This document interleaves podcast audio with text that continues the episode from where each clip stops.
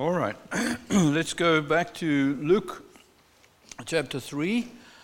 Um, and I'm going to be primarily in verses 16 and 17. But let's just uh, take a short reading from verse 15. So, Luke chapter 3, uh, reading from 15 uh, through the end. Uh, uh, sorry, to, through 20. So, 15 through 20. Now, as the people were ex- in expectation and all reasoned in their hearts about John whether he was the Christ or not, John answered, saying to all, I indeed baptize you with water, but one mightier than I is coming, whose sandal strap I am not worthy to loose. He will baptize you with the Holy Spirit and fire. His winnowing fan is in his hand, and he will thoroughly clean out his threshing floor and gather the wheat into his barn, but the chaff he will burn with unquenchable fire. And with many other exhortations he preached to the people. But Herod the Tetrarch, being rebuked by him concerning Herodias, his brother Philip's wife, and for all the evils which Herod had done, also added this above all, that he shut John up in prison. And so the question then is Are you the Christ? And of course, um, John is very clear. He is not, um, he, he, is not like uh, many people would be who would say, Well, uh, you know, work it out for yourself and sort of try and take a little bit of the, of the shine from the Lord. But he is very clear he is not uh, the Christ, he is not the Messiah. Um, and he says, in fact, in comparison to the Messiah, he says, I am not worthy to undo his shoelaces or his sandal straps. Um, those days, the, um, uh, the, the lowest work that you could do for a teacher. Remember that teachers had disciples, rabbis had disciples, and these disciples would do all sorts of things for the teacher in exchange for the teaching. And they would, you know, carry their stuff, make their food, wash their feet. Uh, but you would never undo the man's sandals. That was, for some reason in their culture, that was even worse than washing their feet. That was the lowest thing you could do. And he says, I am not even worthy to unloose his, his sandals. And so he says, He is mightier than I. He is much mightier. He says, and then he compares the fact, he says, I baptize with water, but he will baptize with the Holy Spirit and with fire. He will baptize with the Holy Spirit and fire. Of course, the contrast between water, the Holy Spirit, and fire. When he says will, he will baptize with fire, the question is what does he mean? That he will baptize with fire. And of course, the traditional view in Pentecost is to say, well, you know, when the day of Pentecost came, there were flames of fire on the disciples, and that is what he was meaning. Well, I don't believe that that is what he was meaning because clearly he is speaking in a particular context here, and he is using the word fire. Remember, I said three times in this passage. And it's interesting that the other two times when he uses the word fire, he's using it in the sense or the context of judgment. So, is Jesus going to baptize with the Holy Spirit and judgment? And there is an element in which that is true because the next verse speaks about the winnowing fork and the threshing floor and uh, burning the chaff in the fire. And we'll speak about that. But clearly, he is baptizing. Who does he baptize? Who does Jesus baptize with the Holy Spirit? Clearly, those who are believers.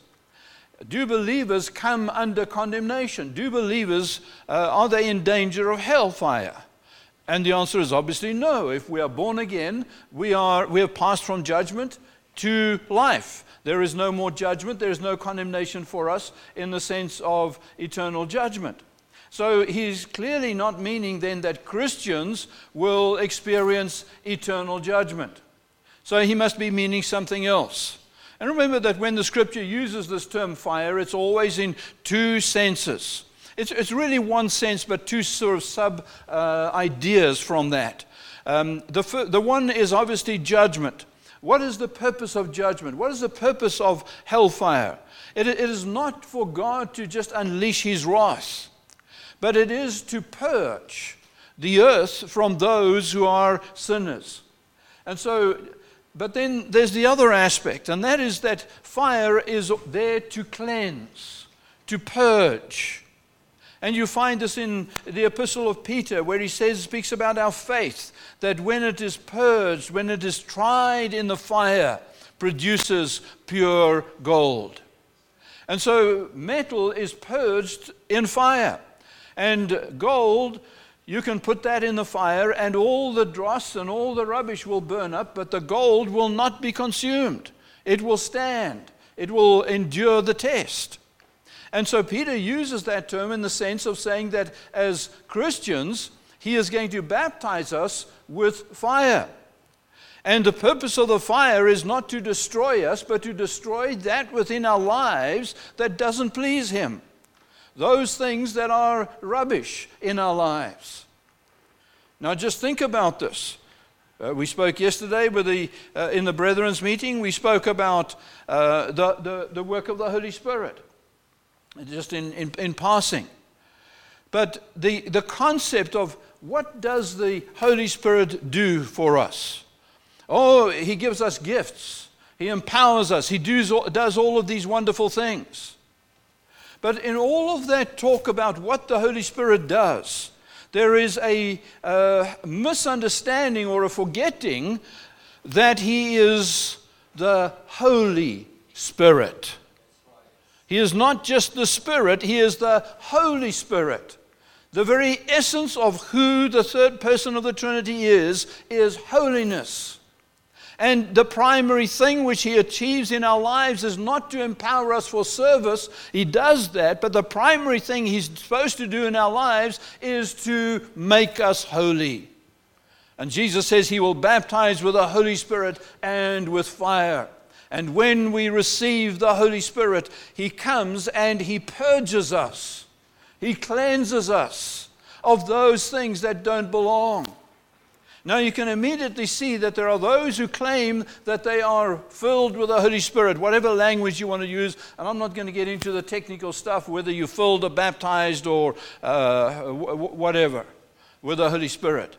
But if you claim to have the Holy Spirit, in whatever shape or form you understand that to be, and there is no holiness in your life, then how can I put this? Questionable. Thank you, brother. My brother is a lot more gracious than I am.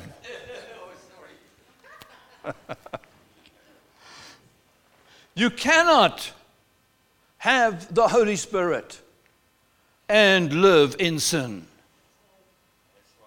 Because the purpose of the Holy Spirit is to, one of the purposes of the Holy Spirit is to cleanse. Remember, He will convict the world, but if He does that for the world, He will do that for the church also of sin and of righteousness and of judgment.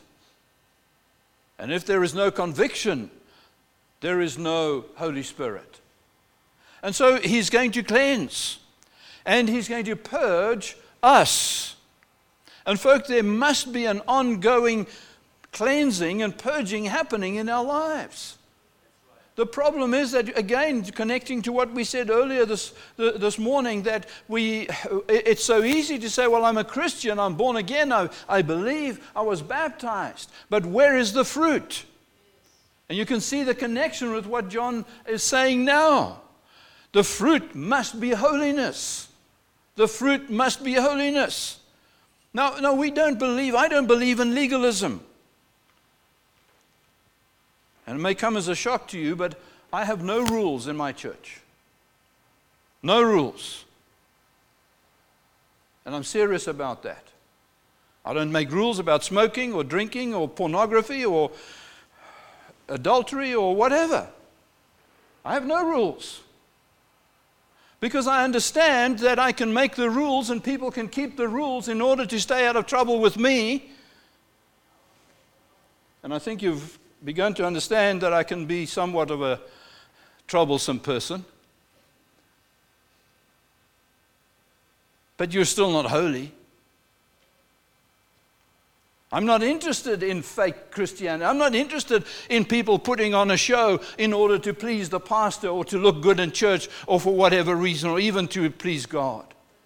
What I'm interested in, as you've gathered from this morning, is a changed heart, a changed life. And so you can stop doing all sorts of things, you can start doing all sorts of other things, but if it does not come from, from a purity within, it's a waste of time, and I'm not going to repreach this morning. But remember that Jesus speaks about the Pharisees who cleanse the outside of the cup, but inside it is still filthy. So the Holy Spirit produces holiness. And then he goes on and he says that his winnowing fan is in his hand. Now, I, I don't want to insult you, but I, I must give you a little bit of a lesson here in case you don't understand this. I'm sure you do, but remember, I preach to city kids who don't have a clue about any of these things. So, those days, what they would do is they would gather the wheat in the, uh, in the threshing floor. And I grew up knowing and seeing threshing floors and they're generally round and they are a hard surface, maybe clay or something else, um, but it would be a hard surface. And they would put all of the wheat on the threshing floor. And remember, the threshing floor appears a number of times in Scripture. Remember, David comes to Araunah and he, is, uh, he has a threshing floor. And then they would take uh, sometimes horses or sometimes cattle. And remember, Paul says that you will not muzzle the ox that treads out the corn. This is the same thing. Uh, remember, corn is wheat in that. Uh, and so the, they, they would take uh, cattle or horses and they would drive them around and around. Many times there'd be a pole in the middle and there'd be a rope. And so the horse or the, animal, the ox would walk around, and as, the walk, as he goes around, the rope gets shorter. And, uh, and so he covers the whole thing. And then they reverse him so he doesn't get drunk, and they, he goes around the other way until he has separated the wheat from the chaff. Remember that the wheat is inside of a husk, inside of a shell, and that needs to be broken. And remember, the disciples did the same thing. Uh, they were accused of breaking the Sabbath because they were walking through the wheat fields and they were, they were rubbing out the corn. I used to do this as a child. So you pick ears of corn and you, or of wheat and you rub it, and the, it separates the two the wheat uh, from the husk. But it's all still mixed up. And then the next thing that needs to happen is they would take a winnowing fork or a winnowing fan and they throw it up in the air. And the wind blows the chaff, which is light, away, and the wheat falls to the ground. And they keep doing that until you have pure wheat and all of the chaff is on the other side. And they do exactly the same still today except it's all inside of a big machine, which we call a combine harvester. But it works in exactly the same way. It beats up the, the wheat to separate the husk from the corn, and then there's a fan. And if you ever see a combine harvester, you'll see clouds of dust behind it, and that is the chaff that's being blown out, and the wheat falls into a hopper, and then they load that onto a trailer. So there's the context, there's the, uh, p- the picture. And so he's winnowing fork is in his hand. And the winnowing fork is used only for one thing, and that is to separate the wheat from the chaff. Now, I want you to notice again, pay attention to the, to the detail. Remember, we spoke about the trees, plural, and that that was very significant because it teaches us something important.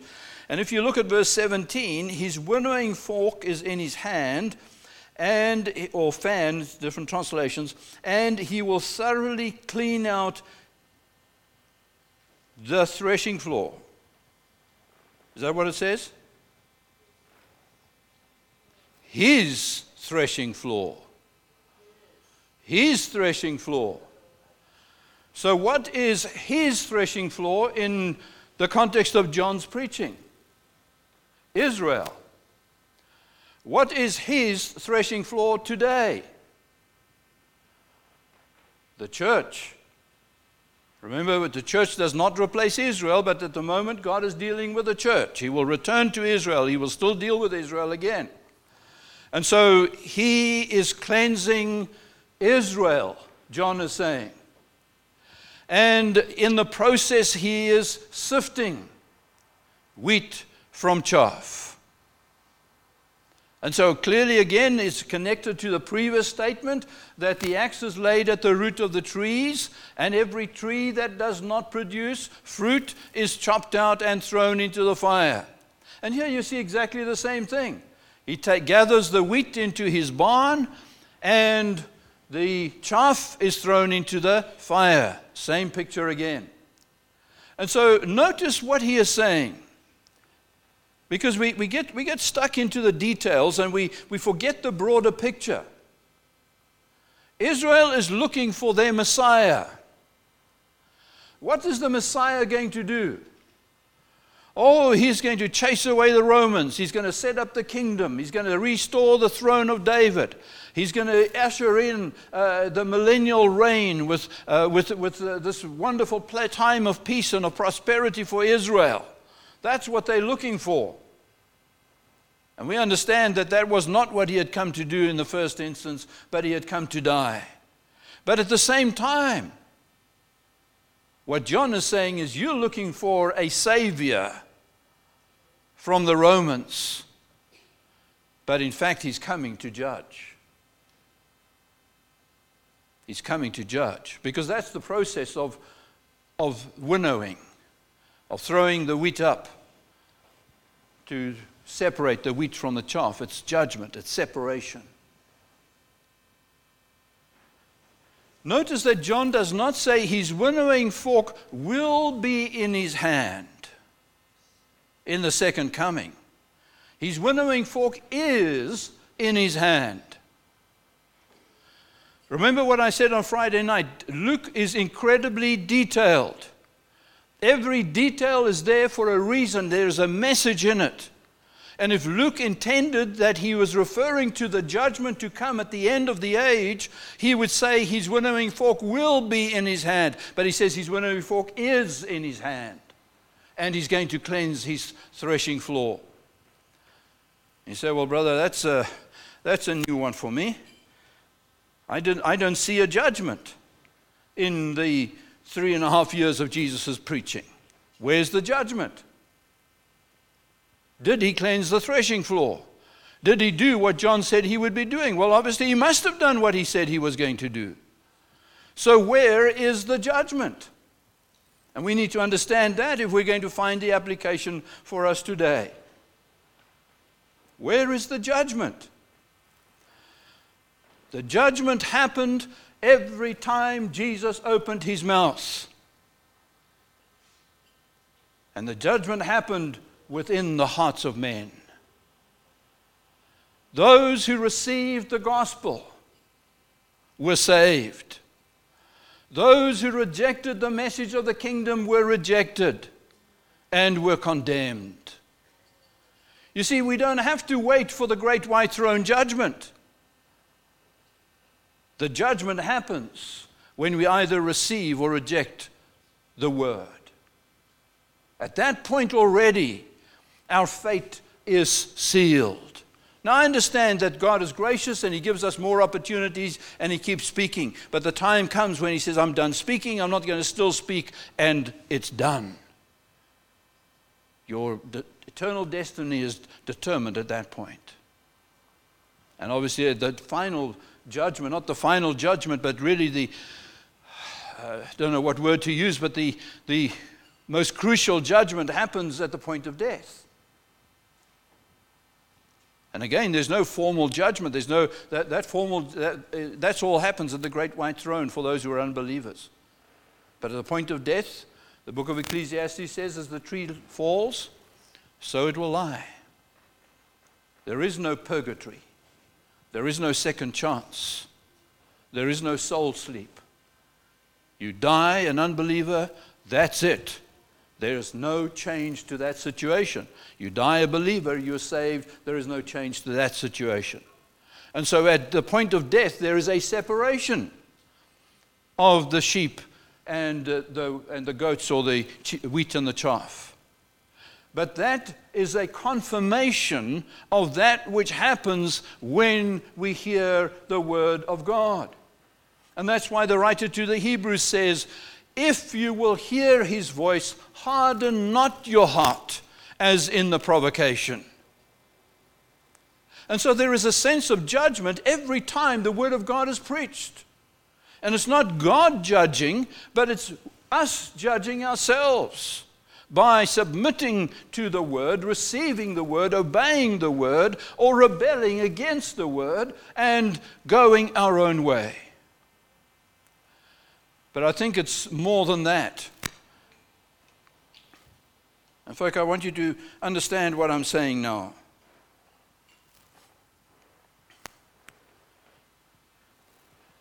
Jesus, at one stage, had in excess of 5,000 people following him, and he feeds them. And they go with him day after day after day. And I think that if he was a modern preacher, he would say, Well, that's great, you know, we, we got something going here. And then what does Jesus do? He says, Unless you eat my flesh and drink my blood, you have no part with me. And what happened? They all left. Only the twelve were left. What was Jesus doing? He was purging his threshing floor. He was testing them. And he says, You have not followed me because of the words I speak. You have followed me because I gave you bread to eat. In other words, you're with me for the wrong reason. And he tests them. He is purging his threshing floor, and he's left with 12. And then he tests them. And he says to them, Well, why don't you also go? And Peter speaks for the 12 and he says, Where, where do we go? You alone have the words of eternal life. Peter understood it was not about the bread, but about the words. And God tests us. And it's normally through the preaching of His Word. Sometimes it's through trials. Sometimes it's through circumstances in our lives. But He is testing to see what is in our hearts. Now remember, He doesn't need to do, He, he knows what's in our hearts. He doesn't have to test us to find out what's in our hearts. He knows. But the problem is, we don't know what's in our hearts. And the 5,000 thought that they were with Jesus. They thought they were, put, to put it in New Testament terms, they thought they were saved. And they understood they were not saved. Remember, rich young ruler comes to Jesus. And he says, I, I want to follow you. What, what do I do? Remember the question I raised earlier, the Jewish question? What must I do? And Jesus says, Go and sell everything. And the rich young man goes away sorrowful. Did Jesus know what was in his heart? He knew what was. But he was testing him for his. Uh, because he didn't want people following him who were not real disciples. And so his winnowing fork is in his hand and he's cleansing his threshing floor. And right through the ministry of Jesus, there's a constant sifting going on. There's a constant purging going on. And I told you this morning in a different context what the result was 120 in the upper room. It's very interesting that it seems that there were, as I said earlier, 500 in Galilee, but only 120 in Jerusalem. And that connects with what we said on Friday. John goes into the wilderness, not into Jerusalem. But anyhow, so of the thousands that ate the bread that Jesus made, the thousands that witnessed the miracles that Jesus performed, the thousands that heard him preach, and for those who are preachers amongst us, don't be disturbed when at the end there's only a handful left, because it was the same for Jesus. And the problem is we, we don't want to say, and I, I think I said on Friday night, now if I didn't, I'm going to remind you. One of the pleasures, one of the privileges of being a traveling preacher is that I can hit and run. I don't have to deal with the fallout afterwards. But I preach the same message in my own church. It's on YouTube if you're interested. Preach the same message. And people leave the church. People turn against the preacher. And it's no skin off my nose. Because I want what God wants. I'm not interested in a big church that's all show and no go. All external stuff, but there's no substance, there's no reality. It's easy to get people to follow you. Just say things that please them. But Jesus is testing. And I believe that he is still testing. And so, where we, where we are now at the end of the age, and just to fast forward, we said on Friday that John is preaching in the same environment, context as Jesus, uh, as, as, as we are. The same religious problem, the same sort of religious spirit that was present at that time. People had a form of godliness, but they denied the power, is present with us today. His threshing floor today is the church. There are thousands and thousands who are following him, not because of the words that he gives, but because he gives them bread to eat. It's interesting how this comes back to what John said to, to, to these three groups of people who came to him. Put your hand in your pocket. It's amazing how we follow for the bread, how we will, how, how these material things impact on our relationship with God. And I believe that He is again sifting, purging His threshing floor because Jesus is coming soon. And remember that in the book of Ephesians it says that He, he is coming for a pure bride, a bride that has been cleansed and purified, without spot and without blemish. And when we look at the church at large, at the visible church today, we cannot say that it is without spot and blemish, but in, because in fact there are too many spots and blemishes. Doctrinal spots and blemishes, moral spots and blemishes, all sorts of issues and problems. And I believe that the time in which we are today, He is purging, He is cleansing, He is calling out for Himself a people and we spoke about this yesterday morning. You come to the last church in of the seven churches, and remember, those seven churches represent many different things. There were literal seven churches. At any stage in Melbourne today, you will find churches that represent each one of those seven churches, but they also represent seven ages in the devolution of the church. From the church of, Ephesus, who were doctrinally correct, but had already lost their first love, turned away, left their first love. To the church of Laodicea, which is where we are today. The church is rich and increased with goods. Oh, preacher, you're really obsessed with material things. But you can see the problem. We are rich and increased with goods, we have need of nothing. And when the church says we have need of nothing, Included in that nothing is Jesus. We don't even need Jesus. We have our programs, we have our systems, we have our buildings, we have everything we need. We don't need Jesus. And folk, you say, well, that's really harsh, brother. That is the truth. You can go into many, many big mega churches and you will, you will not hear Jesus preached. And you say, but we, they do preach Jesus. Yeah, they preach a Jesus of their own imaginations, but not a Jesus of the Bible. Remember, Paul warns that there is another gospel and another Jesus. So we need to make sure that we, we're following the right Jesus and following the right gospel. And so he's cleansing and he's purging. You know, one of the disturbing passages in Scripture is Hebrews chapter 12. And it compares Mount Zion with Mount Sinai. When God spoke and he shook the mountain.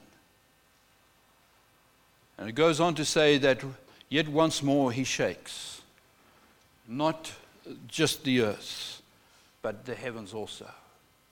And the purpose of the shaking is that that which remains may remain. Yesterday I was speaking to a brother, in fact, Brother Werner and I were, and he, was, he, he used to farm with olives and explained how they reap the olives. And what they do is they have a machine, and the machine grips the tree and shakes the tree. And all the olives fall off. Well, 80 or 90% of them fall off. And, folk, right now, God is shaking the tree because He doesn't want hangers on. You, you have that term? Hangers on. He wants real disciples. And when He shakes, the hangers on will fall off. And He is shaking His church. He is shaking every church. And every true church is getting smaller. Every true church is getting smaller. Now, I know that blows some people's minds. Because we say, well, the church must grow, the church must get bigger. Yes, there was a time when the church was growing and getting bigger in the 60s and 70s and the 80s. But we've now come to the end, and the same, the same principle, the same pattern Jesus preaches, and many people follow, and then he tests them, and many of them fall away. And I believe with all my heart, from my limited understanding of what's going on in the world and in the countries that I travel in, that God is again testing his work. That that which remains may remain and the rest will fall off. And people are falling by the wayside, left, right, and center. And pastors and elders are weeping before God and saying, What's happening to my church? People are leaving. They're leaving because they've been shaken loose. They're leaving because the wind has blown the chaff away. Now, I understand, and please understand the, my background. I understand that there are churches that do not preach the true gospel, and that if you're in such a church, that eventually you will leave. But I'm not talking about those kinds of churches. I'm talking about churches that are faithful to the Word of God and faithful to the gospel. And some of my fellow pastors are tearing their hair out because they're not seeing people saved and they're saying, What's going on? I haven't changed my message. I'm preaching the same message I preached in the 60s and 70s and 80s. I haven't compromised my walk with God. I'm still the same man, if not a little bit more mature. But those days, people got saved by the hundreds. In my own ministry, I saw people get saved by the hundreds. Now I'm seeing one here and maybe one there. And we're saying, well, maybe we failed. No, we haven't failed. The times have changed. The times have changed. Jesus is coming, is at the door, and he is shaking that that which remains may remain. His winnowing fan is in his hand. And you know, as he, as he throws the, the, the mixture up in the air, that which is light blows away. And remember that the book of Ephesians speaks about those who are tossed to and fro by every wind of doctrine. There is no stability because there is no substance. And they're blown away by circumstances, by false doctrine, by all sorts of things. And I believe that all of those things are tests that God is bringing to His church. Now, I know you've not heard this before and you'll probably not hear it again. But I have searched my heart and I have examined these ideas with brethren that I walk with. And we are convinced that this is the truth. And so, what is my message? My message is, brother and sister, those who are here this morning, make sure that your anchor will hold. Hebrews says we have this hope as an anchor to the soul, both sure and steadfast, and it enters in beyond the veil. Our anchor is not in this world. Our anchor is not in the stock market. Our anchor is not in the next elections in Australia. Our anchor is in heaven itself. And when things are shaken around us, when the economy crashes, when whatever happens in this world, we are sure and steadfast because we are built upon the rock Christ Jesus. And we're anchored in heaven itself. And when Jesus speaks about the the, the, the rock, and remember the, that one man builds on the sand and one man builds on the rock. And we say, well, that rock is Christ. Read the parable again. Who is the man who builds on the rock? The wise man. But what does the wise man do? He does the will of the Father. He does the will of the Father. And that's the only way. Are you doing the will of the Father? Are you doing the will of the Father? And if you are, you are on solid ground. But if you're doing your will, if you're doing my will, the preacher's will, you're on shaky sand. And the storms are coming. The storms are coming to Australia. The storms are coming to the whole world. But that which is gold will endure the fire. I'm not saying we're going through the tribulation, I don't believe that. But I believe that we are going through trying times. The church is going to be tried and tested. And right now, here in Australia, the whole homosexuality thing, the whole Islam thing, all of that which is going on in the world is testing. And Christians are losing their faith. Others are showing what they are really made of, and they're being blown away. But those who are His endure. And he who endures to the end will be saved.